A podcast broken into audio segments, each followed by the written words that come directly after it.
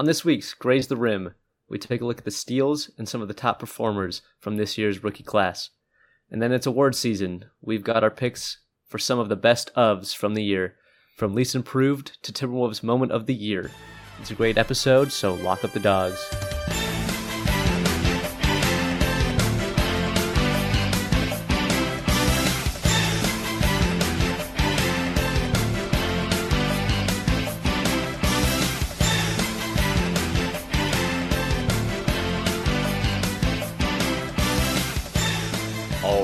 We're back. We are live. Welcome to the Graze the Rim podcast. This, of course, is an N B A podcast hosted by two former teammates. We're releasing this a day late. We're adapting to a fluid schedule, ready to adapt even more fluidly when the playoffs do end up starting. I am Robert Thomas, joined by said teammate Seth Curran. Seth, we are close to the promised land. This weird, crazy, wild N B A season is wrapping up. I don't have anything else. Sure I kind of left that. I left no, on a cliffhanger, but that was it. I was just gonna pick that back up. Yeah, yeah, it's uh, yeah, we're really close. It's been a fun one, an interesting one, a different one. But let's hope the playoffs are kind of what we're what we're used to this year. Yeah, that's right. the The season they were trying to get through the season just to get through it, so they can get back mm-hmm. to the regular thing. Hopefully, the playoffs are a little more normal, what we expect, what we hope for. But I'm excited. I'm ready. Let's get into it. I don't think we have any real pregame notes. Um, no. I do. Well, I guess before before we start the looking at how the conferences and how the standings are shaping up, the West is awesome. Keep both eyes on the West, I think, because like in the East, there's a like kind of a race for first place between Sixers and Nets. The Heat, Celtics fighting to get out of the play-in game is close, but in the West, so let's see. In the West, we have a tie for first place. We have a half game between third and fourth. We have a game between fifth and seventh. Mm-hmm. And then a game between eighth and tenth. So there could be a ton of movement between a couple teams fighting for positions basically all the way down the list. So it is going to be exciting, concluding, and a lot of these teams play each other, so there's going to be a lot happening. Right, right. Be a fun end of the season for sure. Pre-game, the only thing pregame, uh, LeBron and LaMelo are both back. Two two injuries that had lasted a while. LeBron is now injured again. Re-injured, but, yeah. Um, it's good to see those guys back on the court. Yeah, and Durant, hopefully I LeBron guess. Will stay. Yeah, and Durant. Um, yeah, that's good. Uh, LaMelo's, it's fun that LaMelo's back. Uh, okay, uh, yeah. Games. We need to get the games. That's what we're here for. Let's do some games. Yes. Uh, this week, the Bucks beat the Nets twice in a row with a little mini-series. Uh, the first game was crazy. Giannis had forty-nine. Durant had forty-two in that game. Uh, but like I said, the Bucks ended up getting both games. This is kind of important, not only for the Bucks' confidence, knowing that they're people have kind of overlooked them all season. Uh, maybe like a statement game for them. But they're a game and a half back from the Nets right now. This, you know, if they can make a late push to end the season, if the Nets drop a couple games, the Bucks could potentially get the two seed, which would get them home court advantage um, if they were to face the Nets in the second round. Yeah, it's a huge, for the Sixers also, this losses by the Nets give the Sixers kind of sole control of the of the one seed that it's in their hands. Right. And And yeah, home court would be huge. It's it's a huge momentum for the Bucks too, knowing that they can beat the Nets. I mean, without James Harden, but still, like they, they yeah. have to like their chances a lot more going into a potential two three matchup. It you know all year the question mark for the Nets is is going to be can they defend come playoffs, and a lot of it's been well they're so good offensively it doesn't matter, and for most of the year that's kind of been the case. But uh, boy, Giannis, I mean between Blake Griffin, DeAndre Jordan, and Nick Claxton, Jeff... Like, what is they, going on? Whoever was guarding Giannis was not having a good time doing it. And it is... Like, those concerns became all too real for the Nets during these yeah, games. Yeah, and part of, the, part of the question is, is it's so late in the season, these two are playing each other back-to-back. What are the coaches going to show, uh, at ex- like, expose what they have planned for the playoffs, you know? Right, right. You know, the thinking is that maybe they're holding back some defensive scheme or something like that, that they'll want to throw at Giannis in the playoffs, and they don't really want to expose it too early to give the Bucks a head start uh, preparing for it. But yeah, throwing Blake Griffin and DeAndre Jordan at Giannis is not a recipe for success. Uh, but what I like I like about this matchup is the, the Bucks' best three players are both two-way players. You know, Drew, Chris, and, and Giannis. I think I use first names. We're on first-name yeah, basis. Yeah, exactly. Those dudes get it done at both ends of the uh, court. And when you think about the the Nets' big three, it's the exact opposite, right? You know, they're They're so offensively focused. Um, I just think the Bucks have a really nice balance there. Yeah, and it's not so much like Giannis. Maybe he's not that well known for being a great perimeter on-ball defender, and more of just his incredible defensive versatility. Right. So, but besides that, Middleton and, and Holiday, I'm not first name basis. I'm a professional.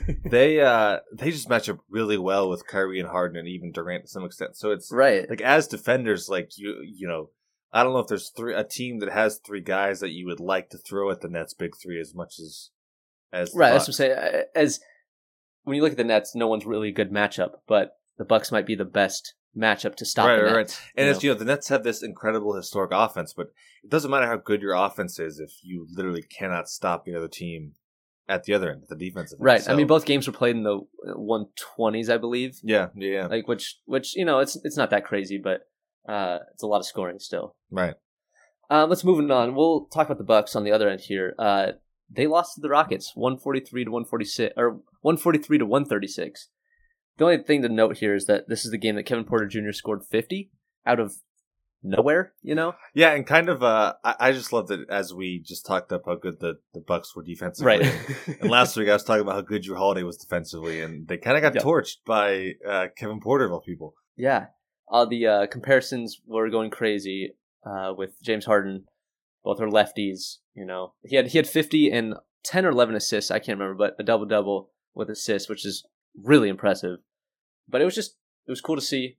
Uh, Kevin Porter's had an interesting season so far after the the uh, the Cavs traded him for just a second-round pick after he threw a tantrum in the locker room after his locker got switched. um, so it kind of sucks if you're a Cavs fan to see that happen, but, uh, you know, maybe it's not worth the headache. But shout out Kevin Porter Junior for, for getting fifty. That's impressive. Yeah, you always, I mean... When they traded Kevin Porter Junior, they were definitely selling low. Like, they just wanted him off the team. Mm-hmm. And, boy, they might come to regret it because yeah, he looked right. really good. And he was I mean, yeah. he was a great at, like, it's not like he wasn't good on the Cavs. They just, yeah. they didn't like him as a person, and they wanted him out of their locker room.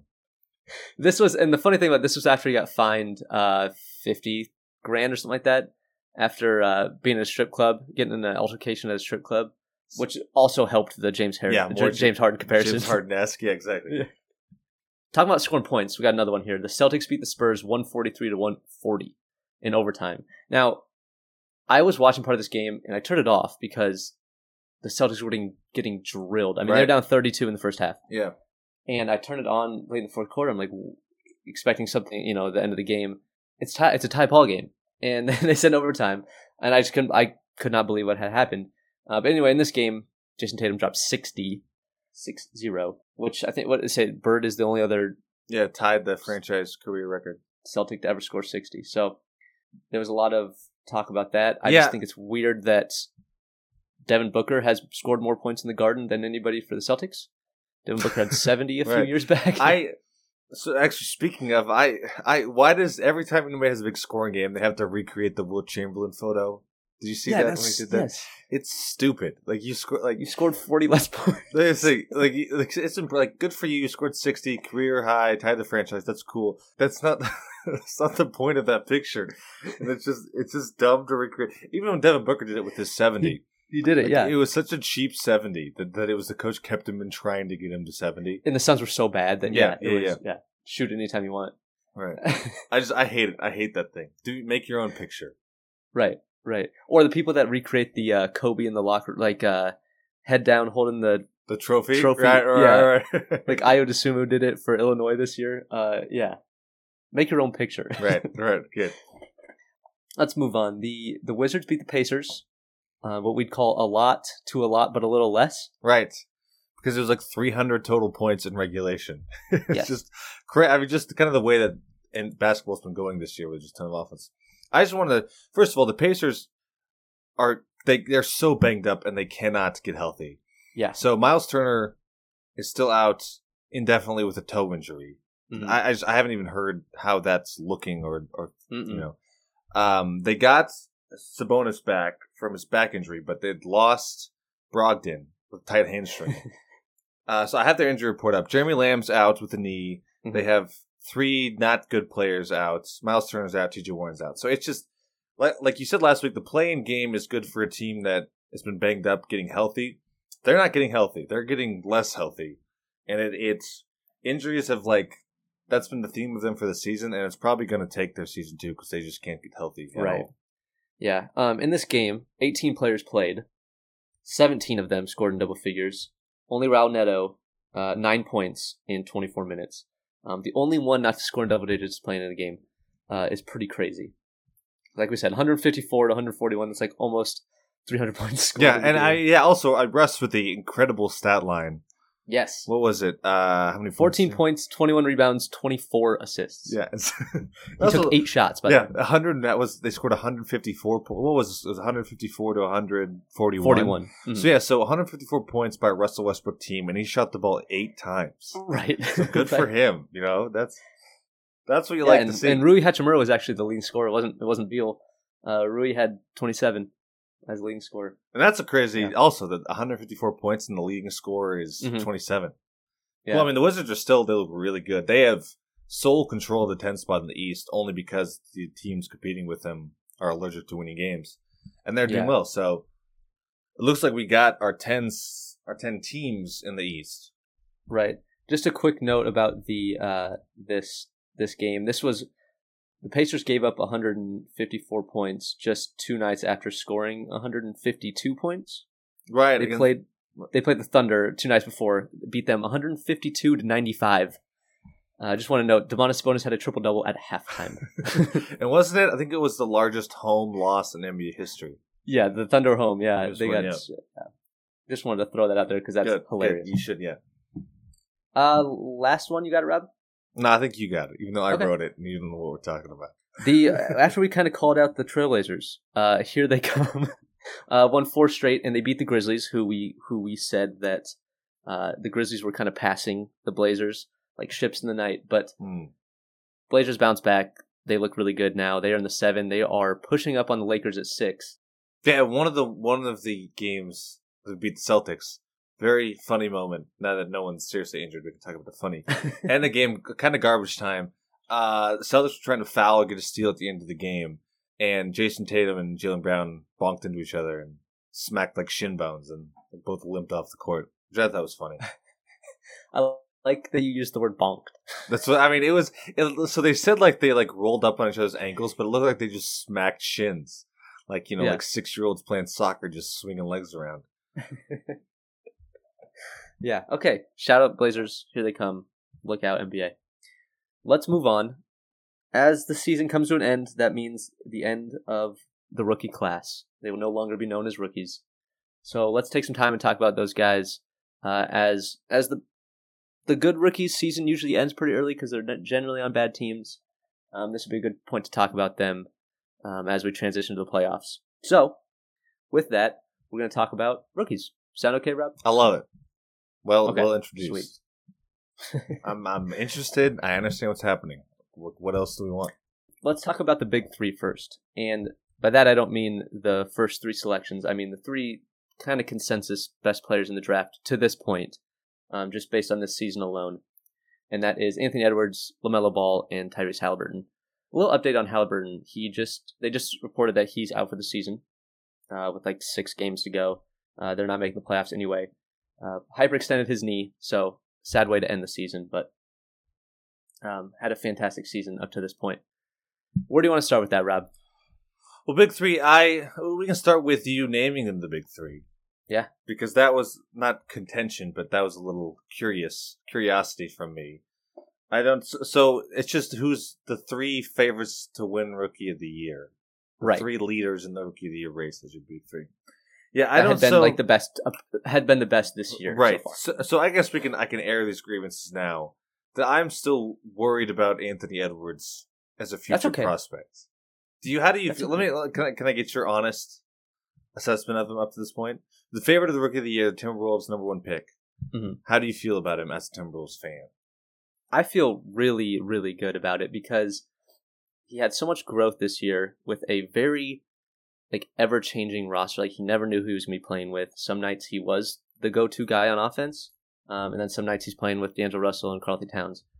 Uh, he grew a lot with his confidence because I wasn't expecting him to be a, even a decent three-point shooter this year. Mm-hmm. I mean, he's not shooting great. He's shooting like thirty-two percent, which is below average, but um, the jumper looks good. He's consistently and confidently taking it like off a step back, which, like I said, didn't see that coming at all.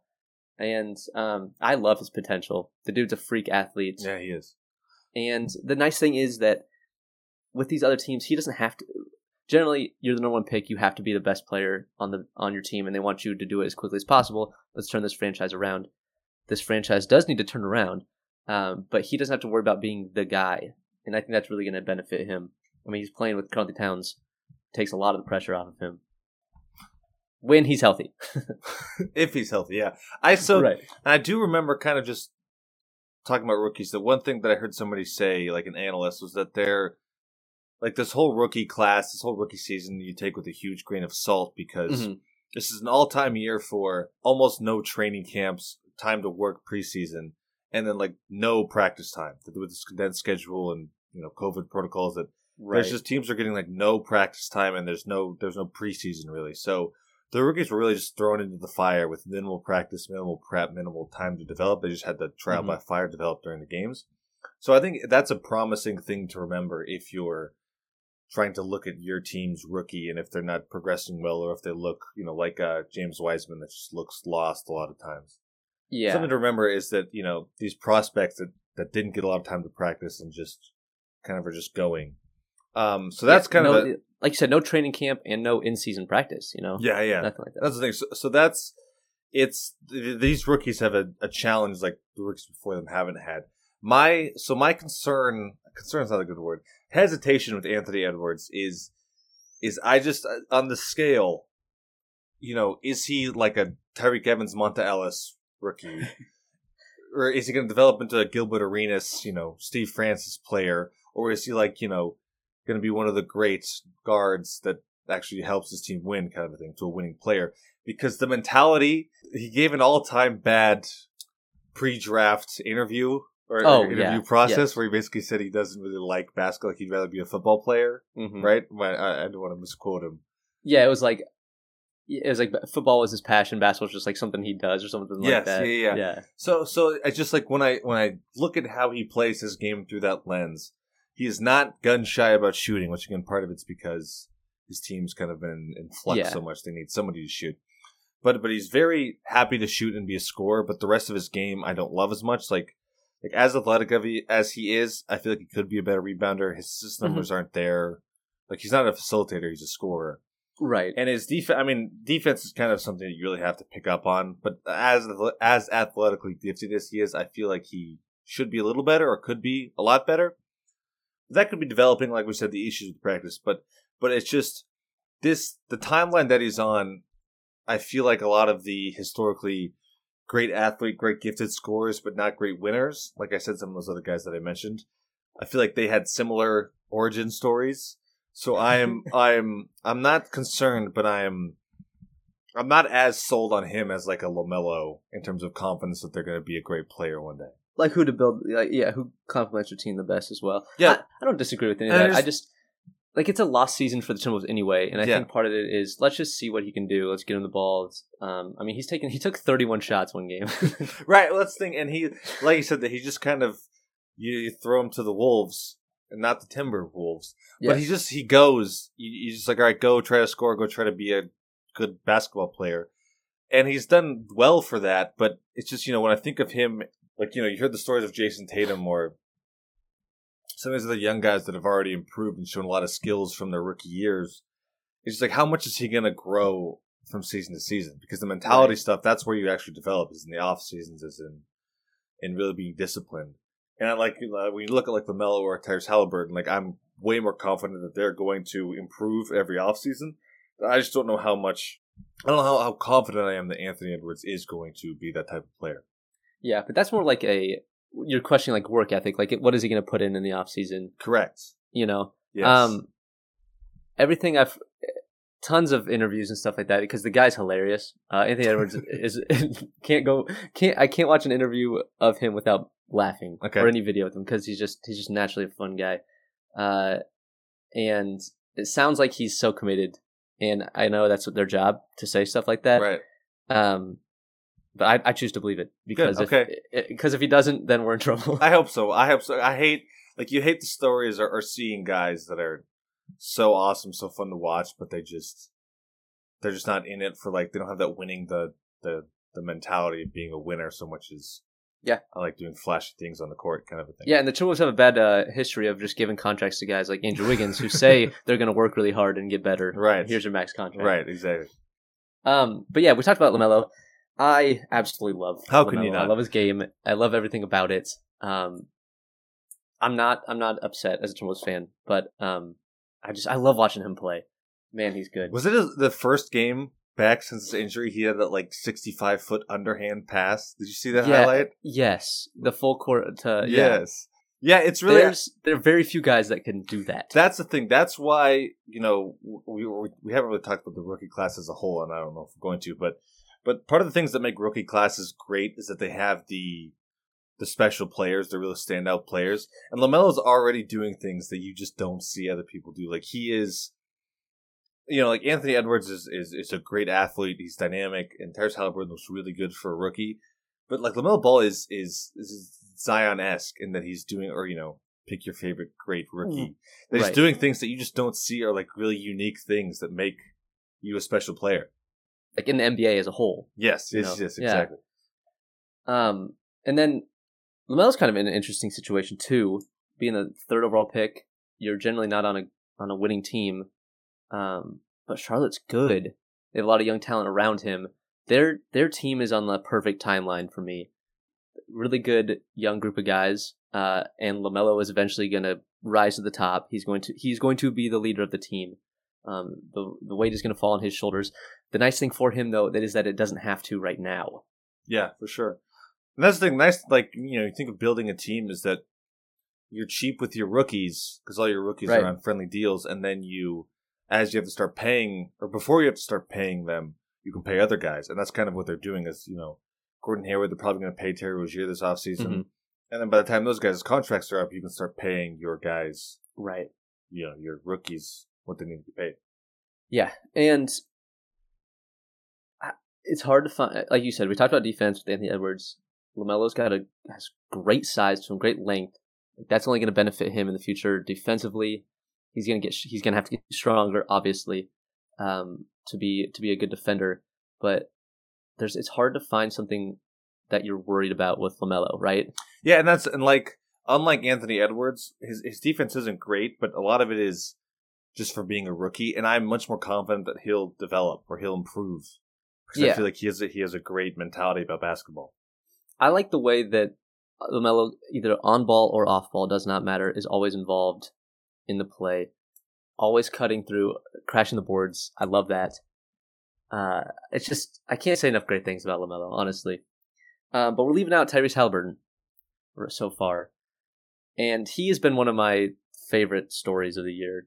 In this class, funky hitch jump shot. God, the shot's so weird. Good, I'm glad you brought it up. And it's cash. And it's cash. Um, but I love every time I watch watch Halliburton play, his off the ball defense always stood out to me. Like the dude was just always in the right spot off the ball, and he got a ton of steals from just picking off passes in the passing lane.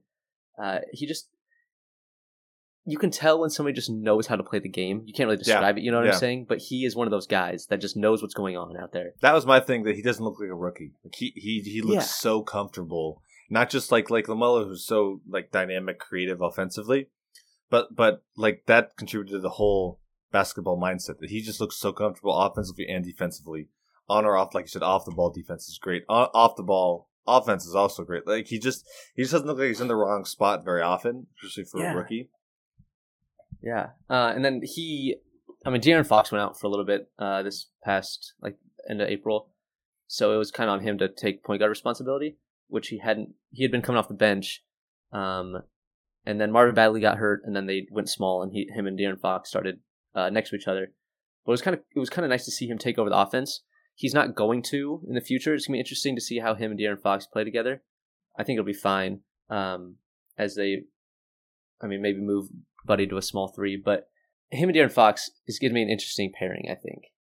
Yeah, for I sure. Don't know, I don't know how I feel about it, though. Yeah, and they don't, um, What's What's nice is T- Halliburton especially doesn't need to be on the ball. Halliburton just seems like a guy that anybody you line him up with, he's going to find a way to be effective and contribute. So, I, so I, I don't think I'm as negative. Like I, I, I think not, De'Aaron Fox compliments him really well. I do too, but I think I think what makes Halliburton so good is he's such a great passer, and De'Aaron Fox's game is based on a lot of ball handling right, and speed, getting yeah, to the hoop. Yeah, yeah. You know, and I'm just you worry not worried about like I mean obviously De, uh, De'Aaron Fox is the much greater player right do you now. Think, do you think like, Halliburton should be on the ball more, like as he goes? That's forward. What I'm saying. Mm. Yeah, mm. yes. But it's hard to take the ball out of De'Aaron Fox's hand because that's right. what makes him so effective. Right, right, right.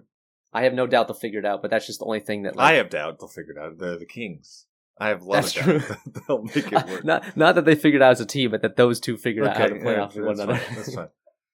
Okay, let's look at some other guys later in the first round. Um, anybody stand out to you that maybe out of the lottery or something like that? that... Yeah, yeah. So like a late first round pick, right? That's mm-hmm. what you're talking about. Yeah, so my when I went and looked at the... Uh, just recapping the draft, and... The one that I love the most is Peyton Pritchard for the Celtics, only because he was picked twelve picks after the Celtics picked Aaron Neesmith, yeah. who has been awful. So Pritchard was the twenty-sixth pick. Aaron Neesmith was the fourteenth pick, both picked by the Celtics. Mm-hmm. And boy, has Peyton Pritchard been a lot, not only great for being a late first-round pick, but so much better than the guy picked way earlier than him on the exact yeah. same team. You so know, he, yeah. No, go ahead, go ahead. No, you go. I said you know, so I was, I'm, I'm curious. Um... You get these – Peyton Pritchard's a four-year college guy. You get those guys generally fall in the draft, right? You know, you're not right, taking – a little four, older. Right, yeah. So you're not you're not, you're not, not buying on potential. You're buying on what they are now. So it's generally the better teams at the end of the first round that, that pick up these guys. And Peyton Pritchard has been a great fit for the Celtics for that because he is another guy that just looks like he knows how to play the game, um, not kind of shy in the big moments and stuff like that. Uh, he's benefited the Celtics for sure. Yeah, that was that was one of the things that, that I really like about him was that he plays like somebody a lot older than himself. Like he's he's got no confidence coming off the bench, no confidence mm-hmm. issues coming off the bench. Yeah, he's got like great. Mo- I mean, he's a classic white guy, short white guy motor, you know, that you love. But I mean, so so he's playing about twenty minutes a game. He's you know eight points, two rebounds, two assists. I mean, not great, you know, but not great numbers, but forty-five, forty-two, ninety shooting splits. So shooting yeah. the ball well, especially shooting the ball well from three. He, he, I mean, he's the first guard off the bench in the Celtics rotation, so he's going to play, you know, real playoff minutes. You know, especially for a team that is is short in depth. That's kind of been one mm-hmm. of the biggest issues the last few years. And so for for being a late steal like that, you kind of you hope that, like you said, if you take a four round guy, that he'll be able to come in and play right away. And especially a late first round for a short white dude, like he's been all the Celtics, all the Celtics could hope for and more. Right, definitely. Um, the guy I had was Sadiq Bey, nineteenth pick, yeah. uh, ended up in, in um, Detroit. We mentioned this earlier. He won an Eastern Conference Player of the Week somehow. Uh, Not Rookie of the Week, if that's the thing. No, is player. That a thing? That's the thing. Is player is Rookie of the Week a thing? I guess I don't, I don't know. Maybe just Rookie of the Month. But not I not. I just want to clarify. It wasn't a rookie only it was a award. Player of the Week. Yeah, yeah, yeah. And it was after dropping. I think he dropped thirty against the Celtics. I think uh, something along those lines. But I swear, every time I watch the Pistons play, the dude's just money from three. Great size, great potential to be a really good player in this league. It's not that big of a deal right now because the Pistons are so bad. Uh, but I'm going to mention this here. I guess I'll just mention it now. I love what the Pistons did in this draft alone.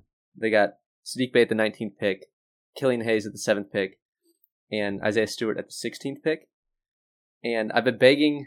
They finally. Killian Hayes was hurt this year. But I've been begging to see those guys in the starting lineup together finally. They've done it, uh, but they haven't been able to do it with Jeremy Grant yet. Interesting to see how that works. Uh, but Sadiq Bey is definitely my favorite out of those guys. Um, love his potential. Yeah, and here's a guy I, I didn't. I had no idea who he was when he was drafted. Do you know what I mean? Sadiq Bey. Yeah. I mean, oh, it, yeah. Like, he just kind of told, for me, he totally came out of nowhere, and he's been great. He, he lit up Creighton. That's that's how I knew. Oh, good. Yeah, that makes sense. I. Yeah, I, I wonder, not that this is a bad thing, but I think being on such a bad team with that wanted to tank has been really good for him. Yeah. That this guy, like, he's shooting the ball so well, but it's just, he, like, who cares? For You know, mm-hmm. the Pistons' mindset is who cares who shoots? Like, like let's just go see what we have. And he has been, he has been so, like, I'm sure they love him. I'm glad you brought up Killian Hayes because, especially at the beginning of the year, he was hurt, he didn't play a lot, but he mm-hmm. got a ton of, you know, they might have reached for him, they thought, especially with some other, like Halliburton still on the board. Yeah. And the Pistons drafted him. But But boy, he he is fun. Like he's got a he's very raw. Like he's he's not like LaMelo in that that he makes incredible plays and looks good. He's he makes some incredible plays but looks really bad a lot of the times. Like very rookie yeah. mistakes. But I think I think he's going to be a really good player.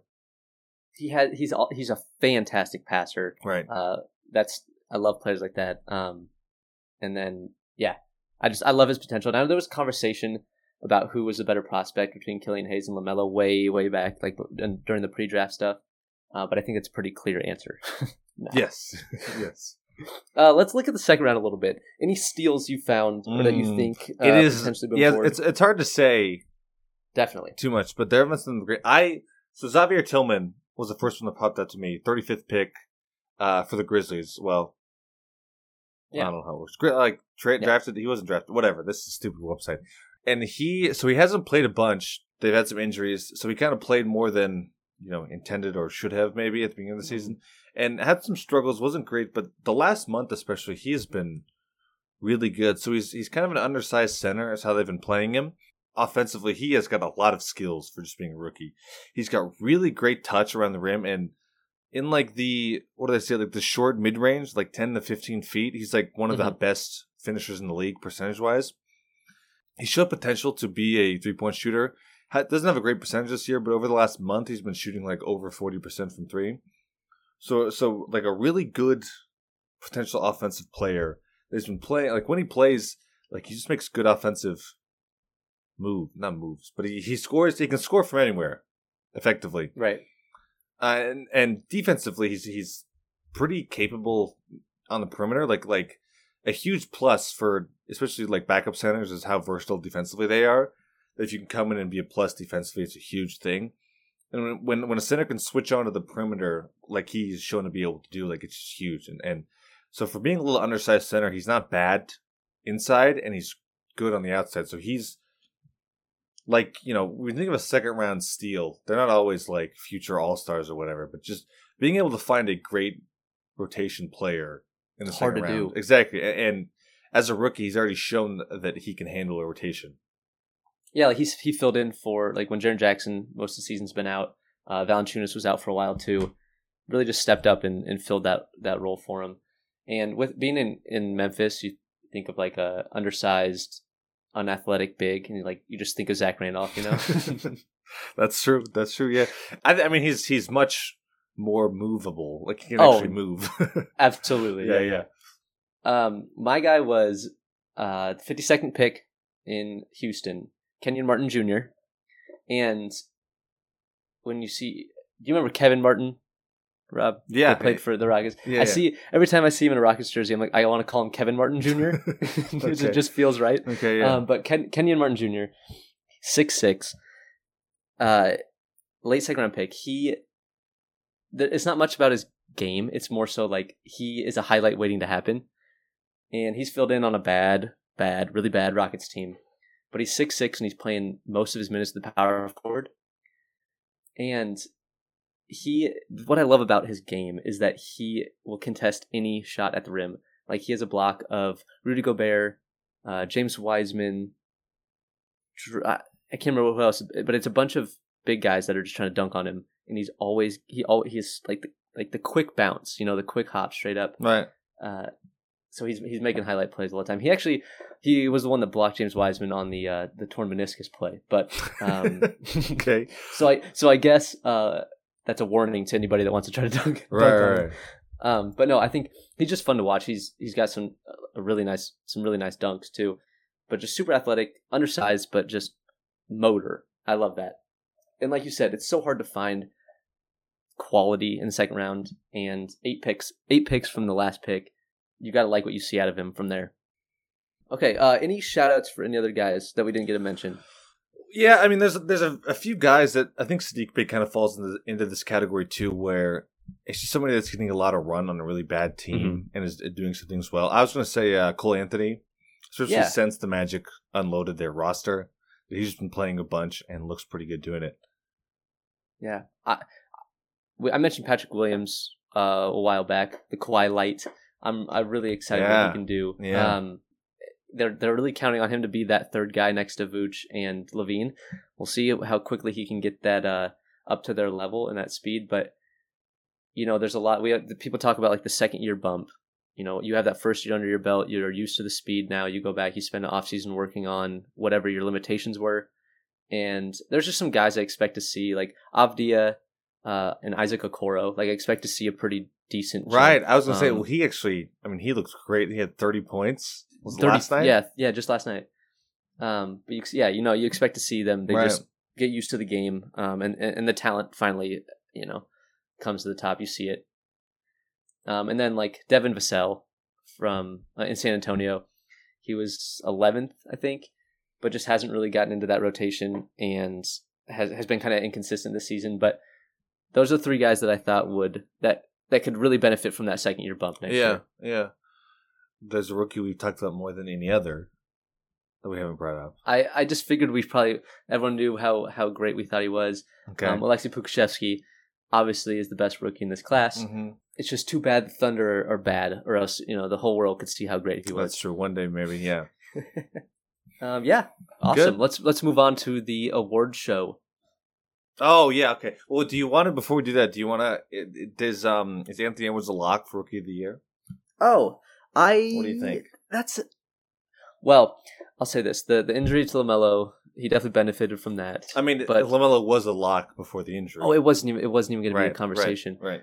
I mean, he's played like twenty more games than LaMelo, and he looked really good during that stretch too. I mean, he had he he looked a little rough early on in the season, but he's really kind of hit his stride here. And I think if Anthony Edwards wasn't really, you know, if he was just playing okay basketball, it, LaMelo could still win it. But I kind of think Anthony Edwards built up a, a really strong case while LaMelo was out.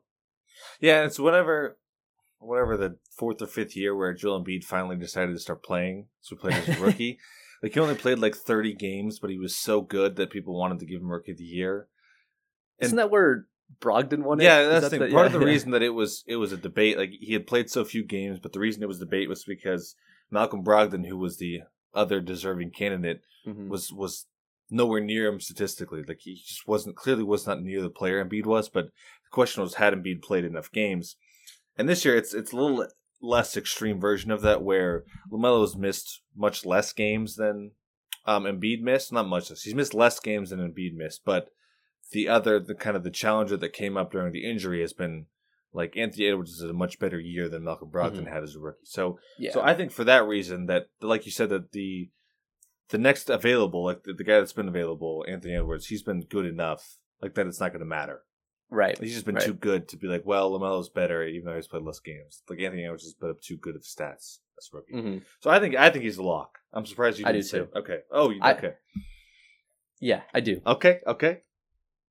All right, so yes, yeah, so like you said, we are moving on to the first annual, we didn't come up with a name, the first annual Graze the Rim Award Show Spectacular.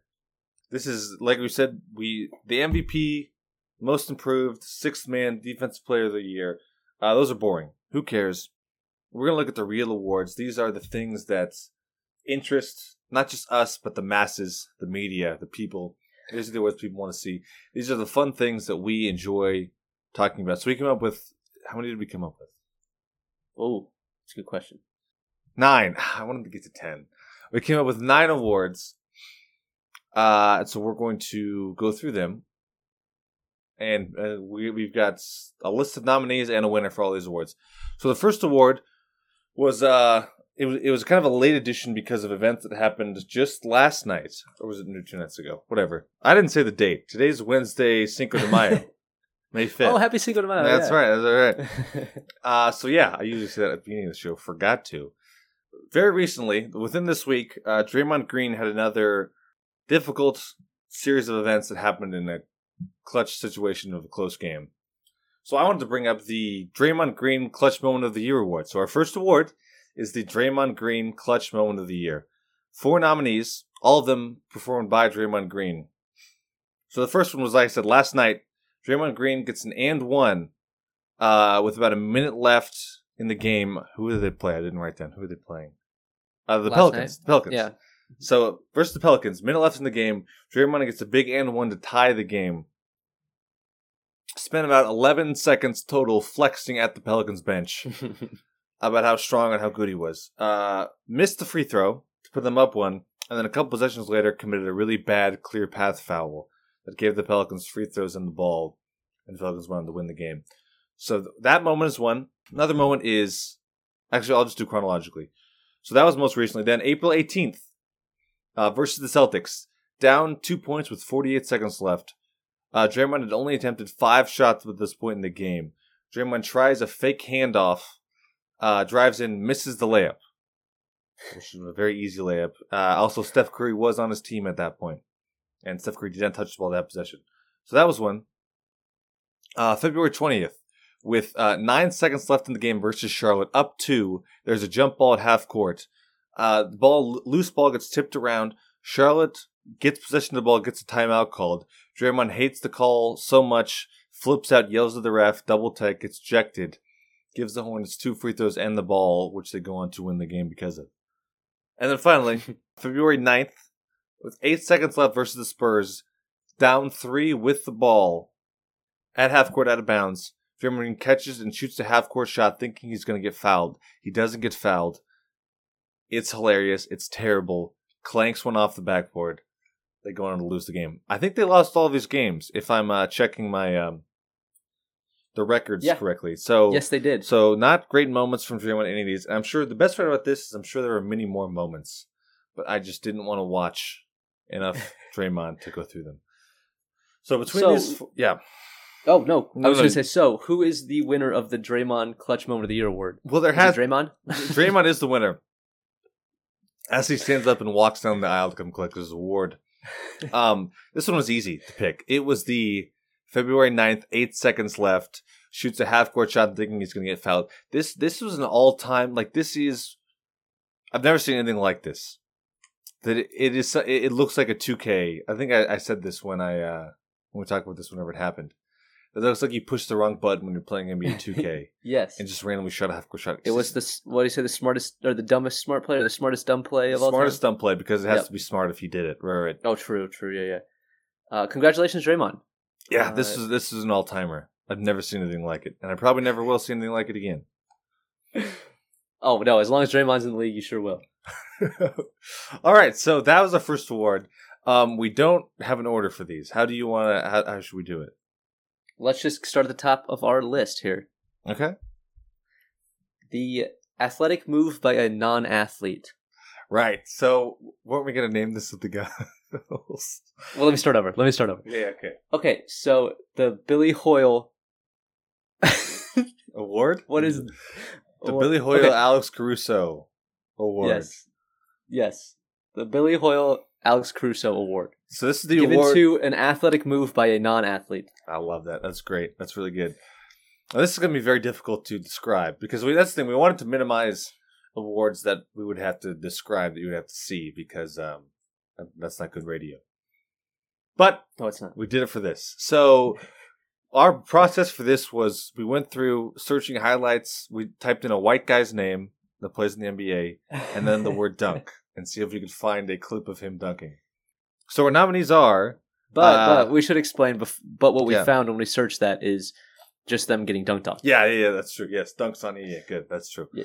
Um, so our nominees, uh, Alex Caruso, who dunked several times this year. He's not going to win because by now we know he's athletic, but we wanted to shout him out.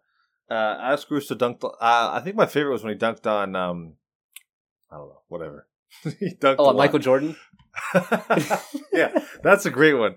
I didn't see the clip, but I saw a picture of him dunking on Michael, prime Michael same. Jordan. Yeah. yeah, same. It was good. So Caruso's one. Uh, Joe Ingles, who do you want to describe the dunk? The Joe Ingles dunk. Yeah, he caught it on the uh, on the right corner. Uh, pump faked, dribbled to the dribbled with his left hand and dunked it. Right. Was the one def- hand Statue of Liberty. Defense hadn't got back. Was the, the defense yet. There? Not the question. That wasn't the question. He dunked it. Uh, the other one was uh, Svi Mykhailiuk, the Oklahoma City Thunder guard, who actually had a pretty nice little two-hander coming down the yeah. lane that actually somebody, we're not going to name names, somebody jumped to contest and uh, kind of got dunked on a little bit. But it was a, it was a nice, comfortable dunk. A little powerful dunk, too. Exactly, yeah. Uh, but the winner, I think we'll just say it now because yeah. who cares? Uh, the winner was Mo Harkless, who uh, it was the same day that Miles Bridges had the dunk of the decade. That you sent me this clip, And I was like, did you see this Mo Harkless dunk? And I was like, you tell me Mo Harkless can dunk? And it was it was one of the best dunks I'd seen this year. It was an awesome kind of... Like, like contort your body. And yeah, so she like jumped the dunk, kind of took contact, had to turn, and still had time to like elevate and dunk over here, like kind of himself. Awesome athletic. Well, I guess we should post a clip for this one, right? Yeah, yeah. We'll post the Mo Harkless clip on Twitter at Graze the Rim. But congratulations, Mo Harkless. Uh, a little insulting that he gets thrown into this category of being a non-athlete, but um, I didn't see, I didn't know he had it in him. So I definitely didn't either. Congratulations, Mo Harkless. Okay, let's move on to the Timberwolves Moment of the Year. Yeah, and Robbie, do you want to describe this award? Yeah, so the Timberwolves Moment, like to do something Timberwolves-esque means that despite your best efforts, the worst possible outcome to the scenario that you've got yourself into happens. Whereas no matter what you do, no matter how hard you try, if you made a list of well, what could happen, how bad could it be, it's going to be worse than whatever you can think of. Yeah. So that yeah. was that was what I had to do. So there was a lot. There was dozens of T-Wolves moments this year that we had to cut down to four. To right. four. Yeah. I want us to just start with your the, with the one you added at the end. The yeah, first so nominee. yeah, so so the first one was so this year they they had a mid-season coaching switch, which is not crazy, not unprecedented, but with almost no notice, they fired their coach and hired an assistant coach from a different team. Yeah. Which almost never happens, was pretty universally condemned as, as a as a thing not to do. Like the coaches right. union hated it. Um, but they did it. They wanted to get their guy, and so they got their guy. Especially in a season where there's no practice time, so the coach has no time to implement whatever he wants to do. But they did. They they they went. They they hired Raptors assistant coach Chris Finch midseason. Yeah. Uh, we also have that the Timberwolves have, are bad. We know that the Warriors own their first round pick this year if it falls outside the top three. So the Timberwolves should be trying to lose. And since D'Angelo Russell's come back, they've been eight and seven, playing above five hundred basketball, even though they've been completely eliminated from playoff contention. And the goal should be just to lose every game possible. Yes, it's a very Timberwolves thing to do. Yes. Um, talking about D'Angelo Russell, maybe he's being a double agent for the Warriors because he's been very bad early yeah, in the season. At the beginning of the year, yeah, he was the single worst plus minus in the league. Mm-hmm. So, like you said, the Warriors owned the Timberwolves pick, and they traded D'Angelo Russell to the Timberwolves. So D'Angelo Russell was playing like a double agent because he was yep. so bad he was tanking the Timberwolves' chances, making sure the pick would be better that they owed to the Warriors. Right. Yeah. He has been pretty decent as of late, though, but we're not going to mention that. Mm. Um, but the winner, and this is a pretty easy one, uh, they they got Malik Beasley, Beasley at the trade dead, deadline last year, uh, re-signed him this offseason, and he had been one of their better players, but now he is in prison. He's out now, though. He he went to prison after being uh, the best player for the Timberwolves to start the season, uh, relating to a... Did he actually go to prison? He went to the community... Uh, I can't remember what the... I thought he just did the community was. service. Did he actually no, go? It, yeah. And now he's out with a with a hamstring injury, so we probably won't see him the rest of the year. Yeah, so the one... Uh, that's an obvious winner. Like the one good offseason move they did, as in re-signing Malik Beasley, literally went to jail. Yep. Yep. That's Just to good. get away from the team. I'm sure he did that. I do. I want to shout out. I didn't write this down. I do want to shout out. Definitely could have won. Timberwolves Moment of the Year. Not necessarily this year, but it carries over for lifetimes. Uh, shout out to the two thousand nine draft, the Minnesota Timberwolves. Oh, my God. That is, yeah. Where, you know, we don't want to, like, everybody misses on great players. Sam Buies, Darko Milicic. You draft bad players, that happens. Like, no team is devoid of blame in terms of missing on a great player. But two thousand nine... the Minnesota Timberwolves had a glaring need at point guard, and they had not one but two top six picks to adjust it, to address it. Mm-hmm. They had the fifth and sixth pick in the two thousand nine draft, and they picked not one but two point guards. They picked Ricky Rubio and Johnny Flynn with the fifth and sixth pick, not in that order. Was it in that order? Rubio, then Flynn. Yes, five, so yeah, so five, six. One pick later was another point guard by the name of Stephen Curry, who is leading the league in scoring this year. So the Timberwolves needed a point guard. They took two swings at it, and the player drafted the very next pick after they drafted two point guards is one of the greatest point guards in N B A history. And so that that's oh. a moment that still lives on to this day. Yeah, and I think it's funny. I think after they took those Rubio and Flynn, they're like, dang, we really messed up the point guard. So they took another one at eighteen um, in Ty Lawson, and then they took another one at uh, forty-five. So they drafted four point guards in that class. None of them Steph Curry. None of them were Steph Curry. Yeah, that's good. Uh, shout out to Timberwolves for being you. Never change. All right, next is the uh, a phrase that I love to use that, that um, nobody would admit it, but a lot of people think this time, which is the Happy to Be Here Award, which mm. is the award going for a player, a team, an organization that's uh, such overperformed their own expectations that even if things don't work out the way they might work out for somebody in their position, they're just happy to be considered or included in the conversation. So here's our nominees for the Happy to Be Here Award. Uh, we have the New York Knicks, who at this point are on pace to host the playoff series. They may, you know, it's still kind of up in the air, but right now they are the four seed in the East. They have been one of the best teams in basketball for the last three weeks. Maybe the best team in terms of, of uh, record. I don't have it in front of me, but they've been awesome. They were a bottom three team for me going into the year, and they are a top four team in the East. New York basketball's back, baby. And even if they get swept in the first round of the playoffs, I think that New York will be overjoyed with the season. So that's why they haven't read. Yeah. Speaking of the Knicks, Julius Randle, a perennial guy that's fine but has a lot of faults, is potentially all N B A player. Totally out of nowhere. Nobody saw this coming. Basically a lock for most improved player, as far as I'm concerned. Mm-hmm. Uh, so being in the all N B A conversation, I think, is more than enough for Julius Randle right now, that he's just happy to be considered in the conversation. Um, Definitely. Next for me, Uh, I looked up on N B A dot com the official Rookie of the Year ladder, and one Jason Tatum is is not only in that, but I think, I don't remember, yeah. I don't have it in front of me. I should have had it in front of me, but uh, I think he was top five. Yeah, he has been for a lot of the year. They Which that's... In, in Houston, yeah. Crazy. So good for him. Uh, didn't see coming. Uh, he was undrafted, right? Yeah, he, he graduated like four years ago from Ohio State. He's like he's like our age. I didn't know that. Okay, I just I just remember there was that. Yeah, so you know, to be in the Rookie of the Year conversation, good for him. Good job. Yeah. Uh, and then finally, uh, DeAndre Jordan for just being on the Nets roster because he was signed the same year they signed uh, Kevin Durant and Kyrie Irving, which was not this offseason, but the offseason before. Right. Right. Okay. Two years yeah. ago, like like a pretty not cheap deal. And I remember listening to an interview and. Um, He was considered one of the big three coming to Brooklyn. And boy, has that not been the case. But I'm sure he's just really enjoying being on the team and, and putting on the Nets jersey. So with that in mind, uh, the winner, I think the league would agree, has to be the New York Knicks.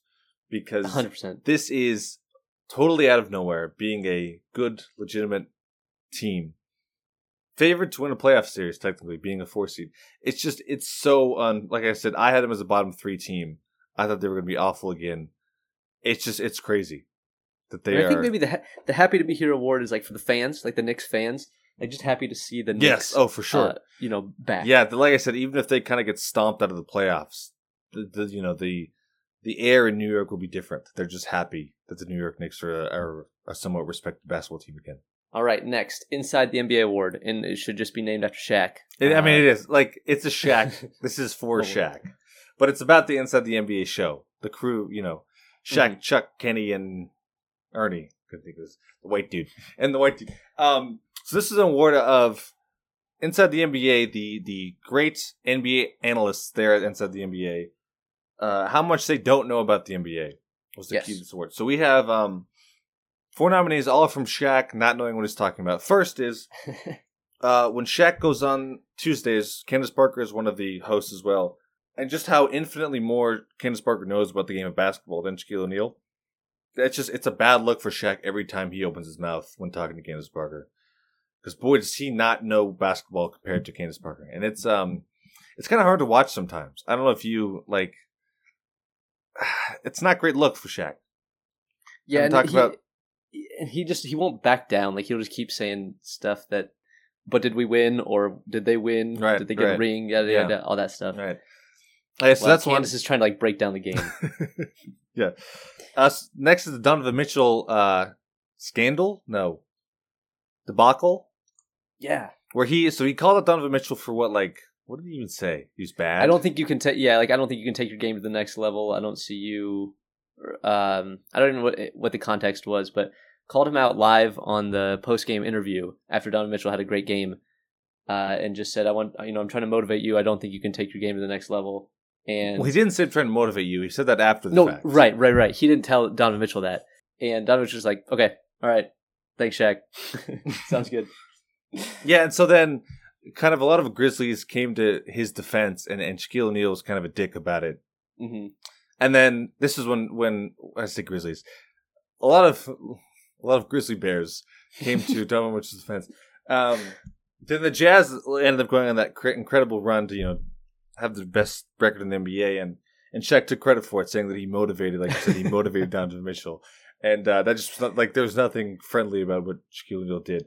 Yeah. So th- there's that. Um, there was uh, Shaq didn't know the first name of Siakam, so when the Raptors were playing, Ernie asked Shaq if he was keeping his eyes on Pascal, Pascal yeah, and he said, "No, I got my eyes on Siakam," because he did not know Pascal Siakam's name.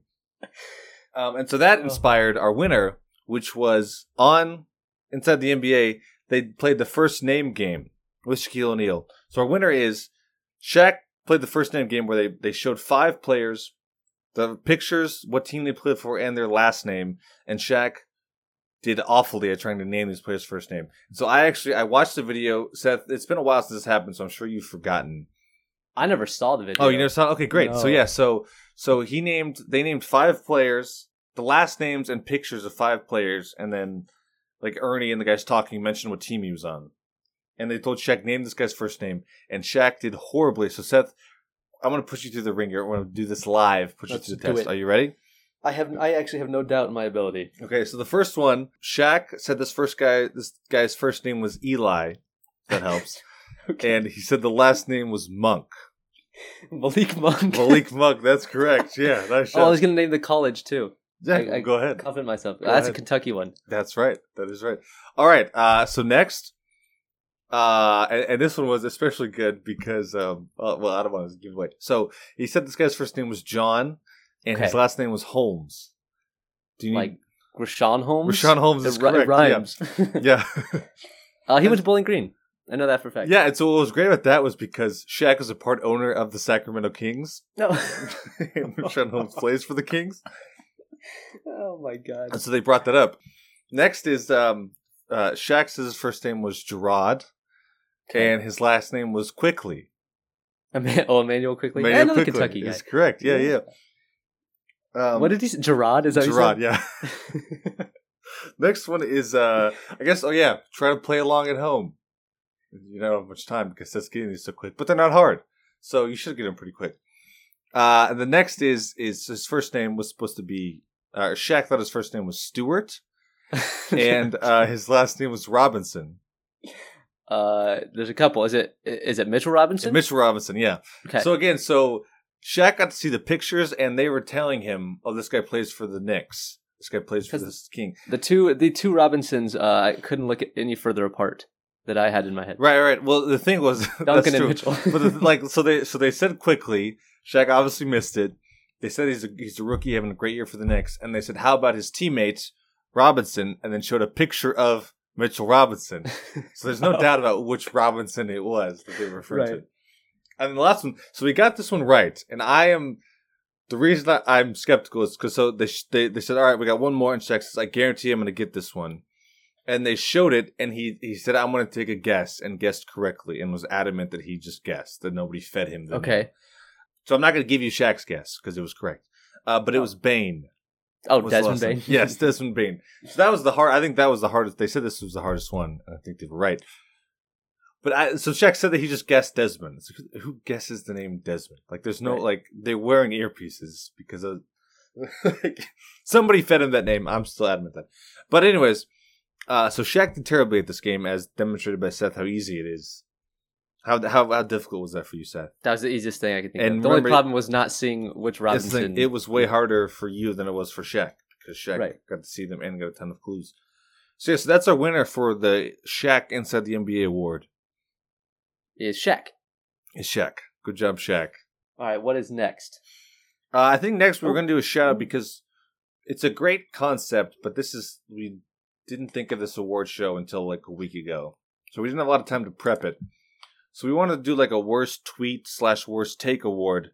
But this is really something that should have been done all year. We should have been collecting these. And so it's really hard to do on short notice. So I think, didn't you just have a few of your favorites?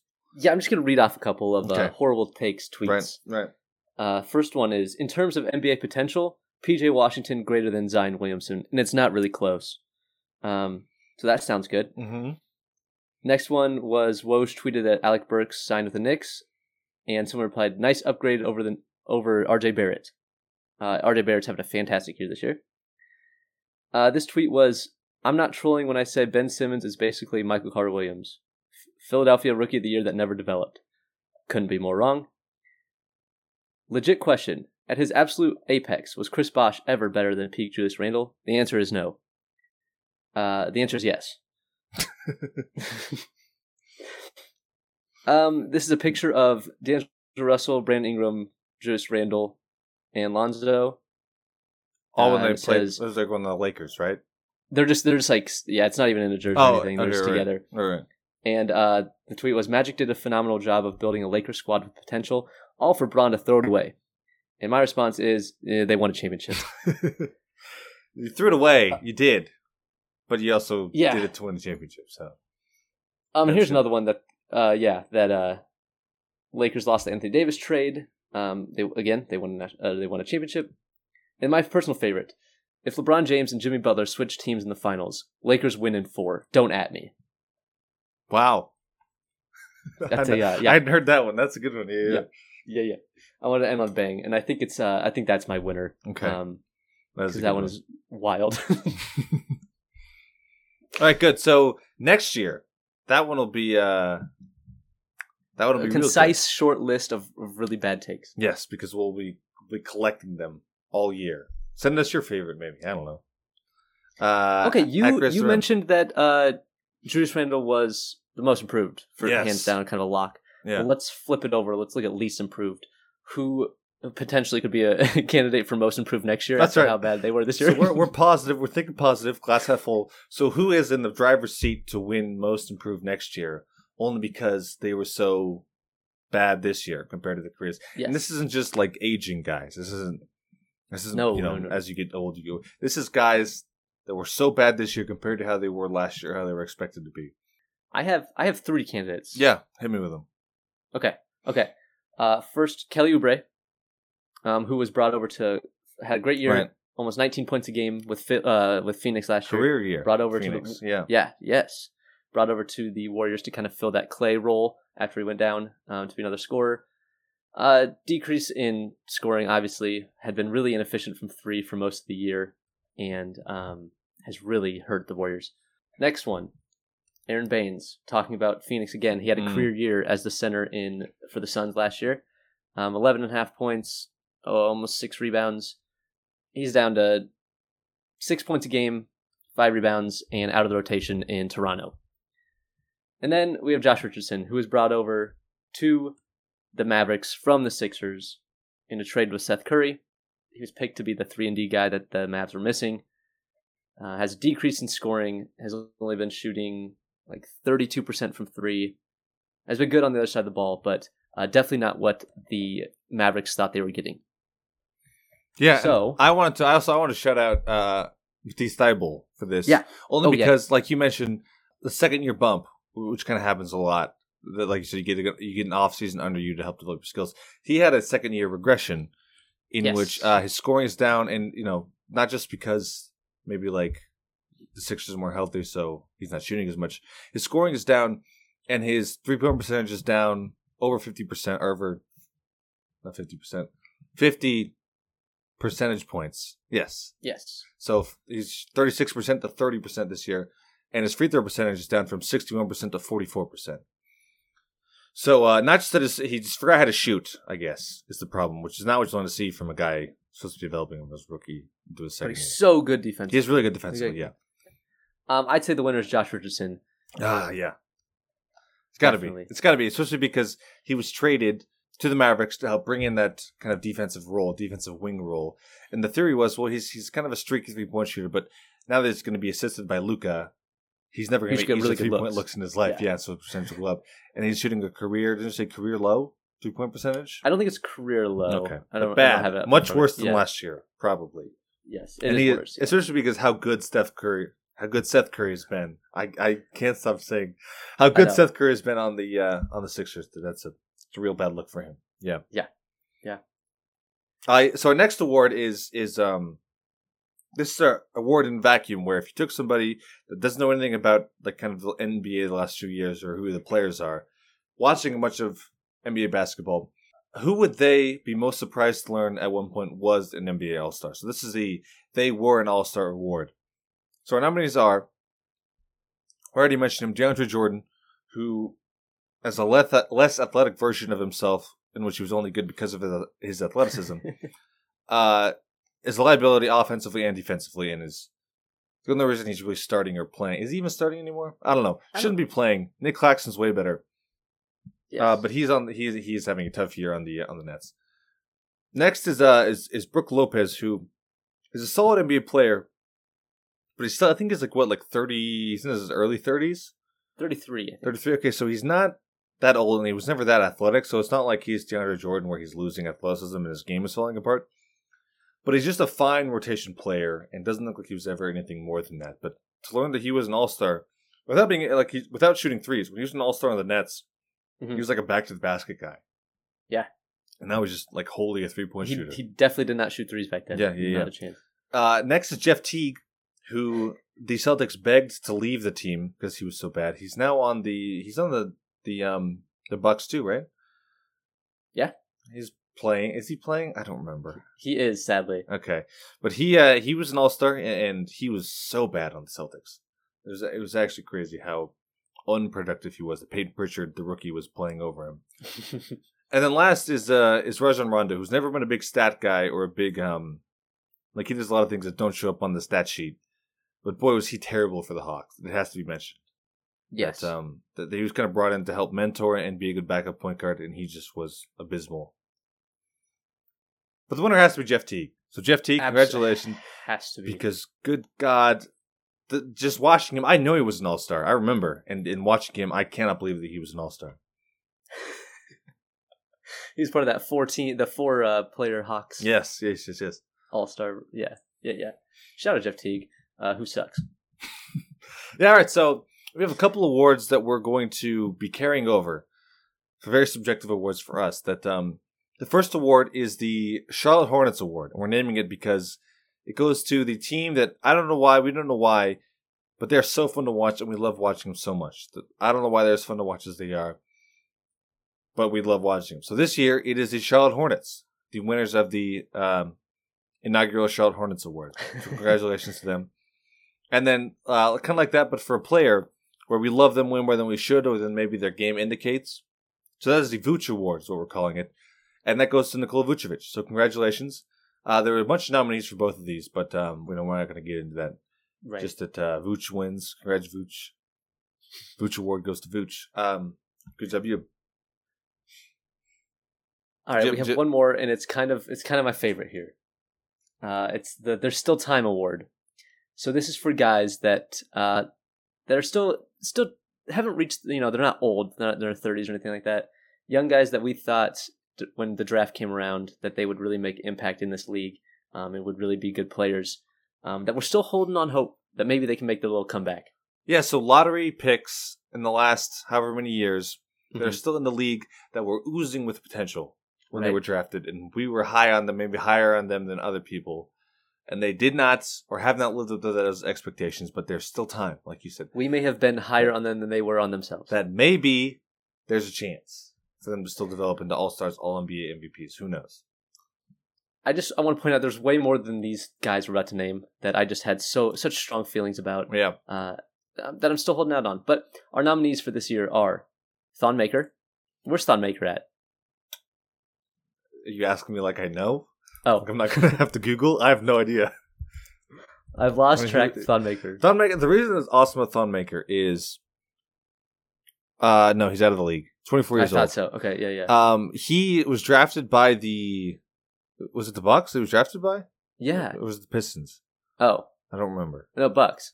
He was drafted by the Bucks, and at one point, he was, uh, like, being privately worked out by Kevin Garnett, and Kevin Garnett said that this guy will be an M V P one day. He has not been an M V P yet. But like I said, he's only twenty-four. There's still time. Who knows? He was the guy that was like he's the one of the internet sensations, seven foot, that could handle the ball, that just dominated high school. Because, right.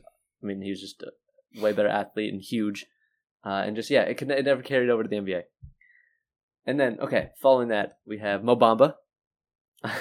uh, Sheck West made a song about him, and yep. everybody loved it. Yep. yep.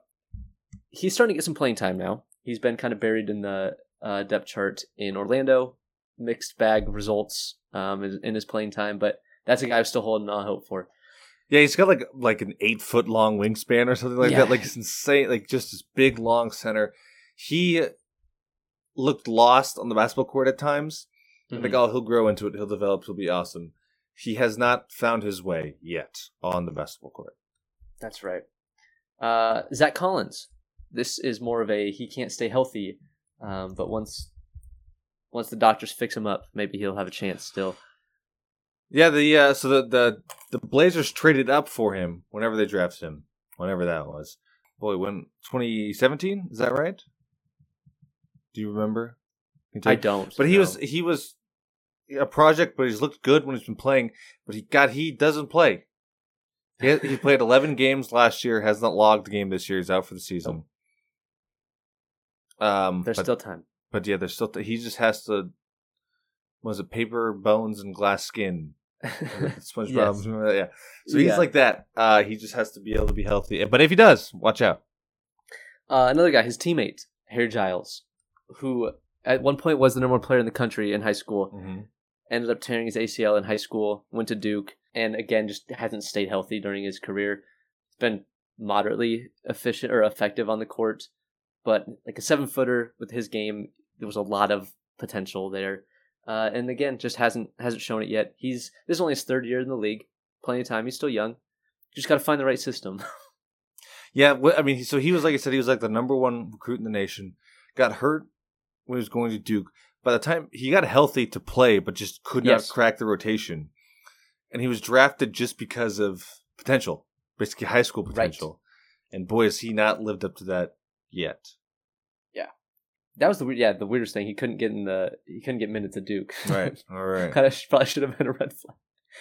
Uh, and our last one, Jahlil Okafor, the uh, number three pick in twenty sixteen, right behind uh Dan or Carlton Towns and D'Angelo Russell.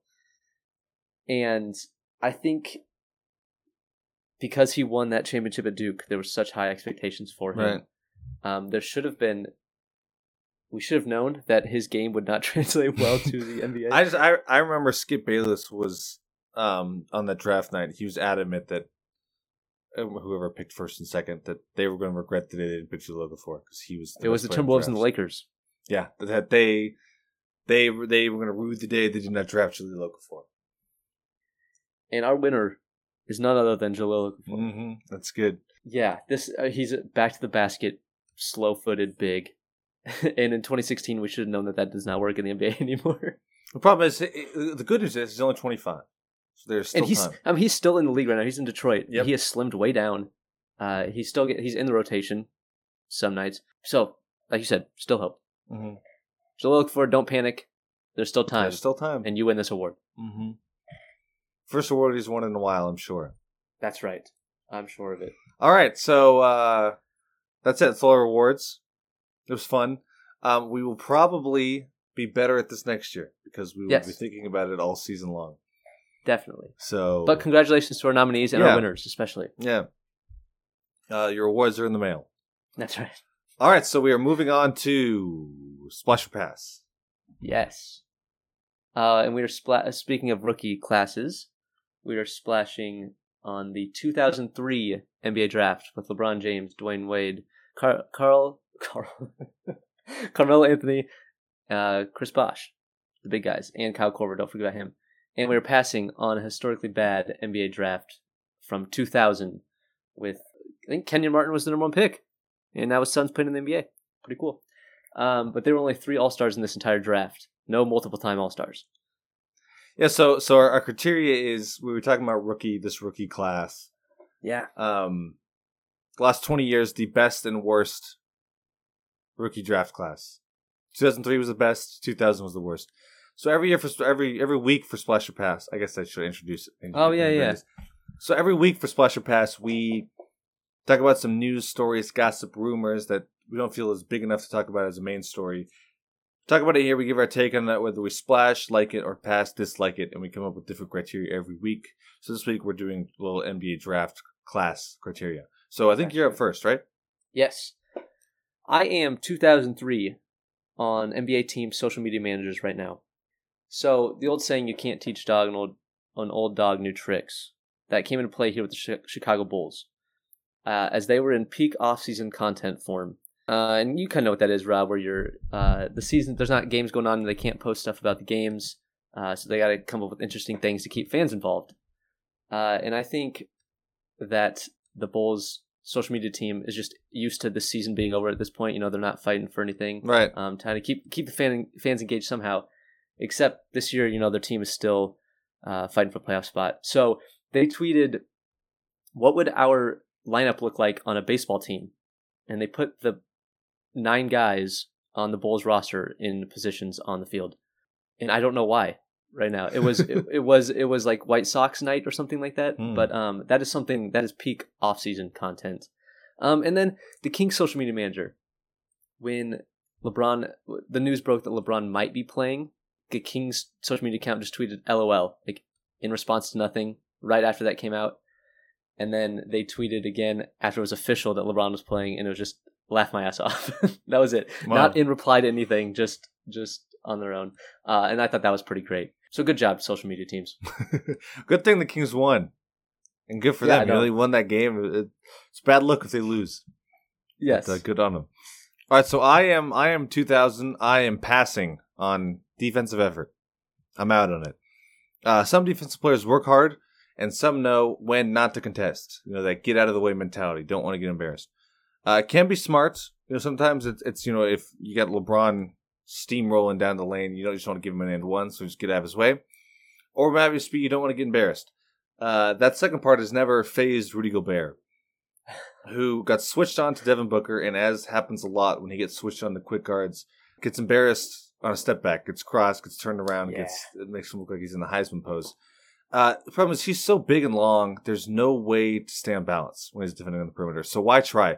I just take a page out of Kevin Love's book. Remember in the um, twenty sixteen finals, game seven, up three, he gets switched on to Steph Curry. Everyone on planet Earth knows Steph Curry wants to shoot a three. Kevin Love asks him, dares him to go shoot a layup. Just let him shoot yeah. a layup. You got help yeah. there. It's fine. I don't know why Rudy Gobert is trying to lock down I S O these guys on the perimeter.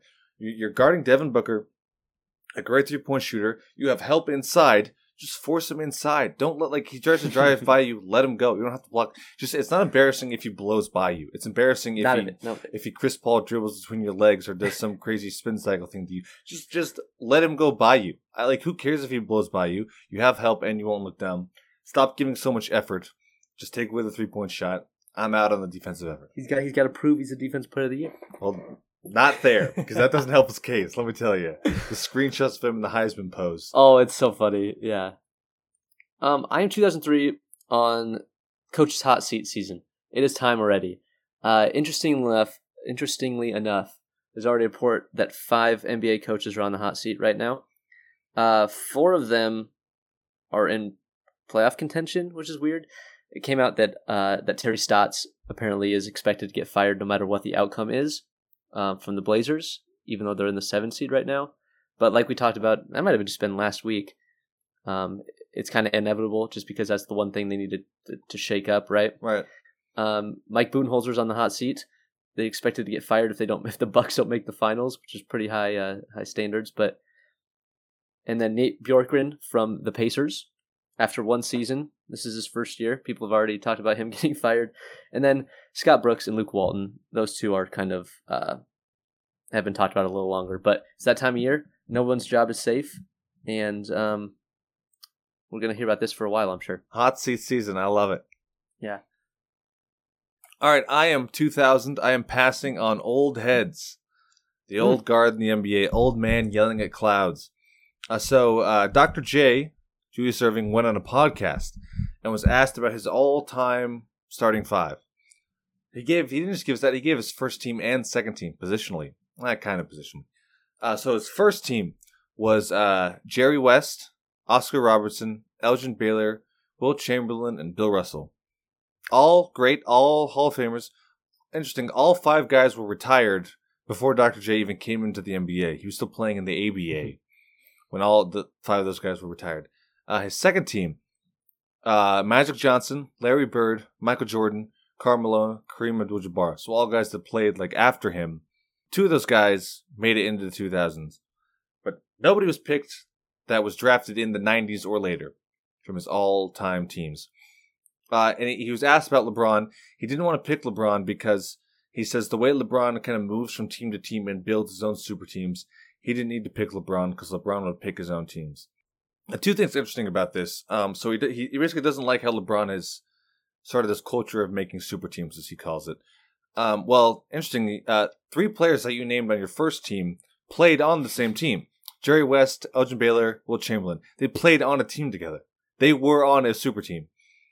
Uh, and so interestingly, for his own career, uh, his nineteen eighty-one eighty-two 76ers reached the N B A Finals, and then in the very next offseason signed reigning M V P Moses Malone in free agency. They gave the 76ers four All-Stars, plus an out-of-his-prime future Hall of Famer. That team won sixty-five games and went twelve and one in the playoffs to win the championship. That is a super team. Four All-Stars plus a Hall of Famer. I don't know where I don't know where this narrative of that that super teams didn't exist before the Miami Heat LeBron teams. It's just such a back in my day mentality from him, and it's a terrible take, a terrible thing to have about this N B A. Like, I don't care if you don't like LeBron or don't respect him. If he's not in your first team All N B A, there's it's not a real list. Like, it's just it's a stupid right. thing, a stupid take. I'm out of it. I'm off of Doctor J. Great at doing those rock the babies, but not great at building N B A teams. Not at all. Uh, my last one here. I'm two thousand three on the idea of the E S P N Marvel broadcast. Did you see this? I didn't uh, watch it. Uh, it was uh, it. It's very comparable to the the N F L did the Nickelodeon yeah, broadcast which for the was playoffs. Amazing, right? You know, the goal is to attract kids, get them in, uh, like excited with the sport, keep them entertained throughout the broadcast. Now, it didn't hit. It didn't hit me as well as the Nickelodeon one did, um, but I love the idea of getting the kids involved. But the Nickelodeon one had so many more like quotes and metaphors that I could, that I loved, that brought me back to my childhood. I'm just, I'm not that into Marvel, you know, into superheroes and stuff like that. But I can understand how the, like how it would get kids involved. Best part was Zion shot an airball three and they had like a little smoke, smoke trail behind it, you know, they oh. uh, during the live broadcast, and it just ended up way short airballing. That's funny. um, But Draymond set a career high for hero points with forty-eight. Uh, and he was the, the, Arena of Champions or something like that, uh, M V P, which is, what was the uh, the Nickelodeon one? The N V P. Uh, and N V P? Yeah, like, like it was just well, like well, Nick Val- Nickelodeon oh, Valuable oh. Player, I think it was. Yeah. Um. Yeah, but he had he had forty-eight hero points, so I don't know what hero points what are. What does that mean, yeah? Uh, um. I don't know, but okay. That's what he had, and that was it was a career high. Okay, well, good for him. I don't. I wish I did. All time, right? Isn't he leading at all time? All time. That's what I'm saying. Then? All time, yeah. Highest oh. career point average, um, all time. Nice. So good yeah, for him. it's. I, I like the idea of it. It's really great. Um, yeah, kids get involved in it. Yeah, it's that. fun. It's different. I don't know. I didn't watch it. Should I? Is it worth going back and watching? Mm, watch like you, watch like the start of it. It gets. Okay. I mean, it's a lot to to watch for. Maybe you know, maybe like I'll go watch like a highlights, the best of. Yeah, okay. Definitely. Okay. It's I mean it's it's it's it's really great graphics. Like, it's cool how they do it. But yeah, it, it's if you're an N B A fan, don't watch. Like, you know, if you like just watching basketball, please don't watch it. Okay. Good to know. All right, that is our show. Yeah. Good show, good ep. Um so next week we're going to I think next week's going to be our last regular episode, right? And yeah. then we'll start getting the playoffs, things get weird. Um we're going to try to break down, give our predictions for all N B A teams. So are we going to we're going to send out we're gonna have a how are we doing it we'll have to put it on we'll put it on Twitter post for a sure. link to a Google form. Uh you can fill in your own N B A team and we'll get a consensus, get a community all N B A team, yes, that we can talk about. Definitely. so so be on the lookout for that at Graze the Rim You should go fill out a form. It'll be easy. Do it. Do that. We'll be talking about next week. That's right. We'll see you guys next week. Uh, Logan Martin, play us out. I guess it's back, you're dirty, S T L Derby. I'm like Magic to Kareem, man. You tell me I ain't worthy. I ain't speaking about Georgia, I'm speaking about income. Did you hear that, Elizabeth? Here comes the big one. I put my money in your community, you got in your budget. I want my ass with you, advance to the toilet and flush it. My last dance be a stance of General Custard. I hot dog cause I can, I got cheese and mustard. I got the stats of a Hall of Famer and just two records. That's why I'm back up at the Super Bowl with Julius Peppers. I got that can't stop, won't stop in my veins. That's why they can't stop, won't stop screaming my name. Log in, log in, go tell your friends to tell your friend. I'ma keep the same grin whether I lose or win. Up or down ten, I'ma fight to the end.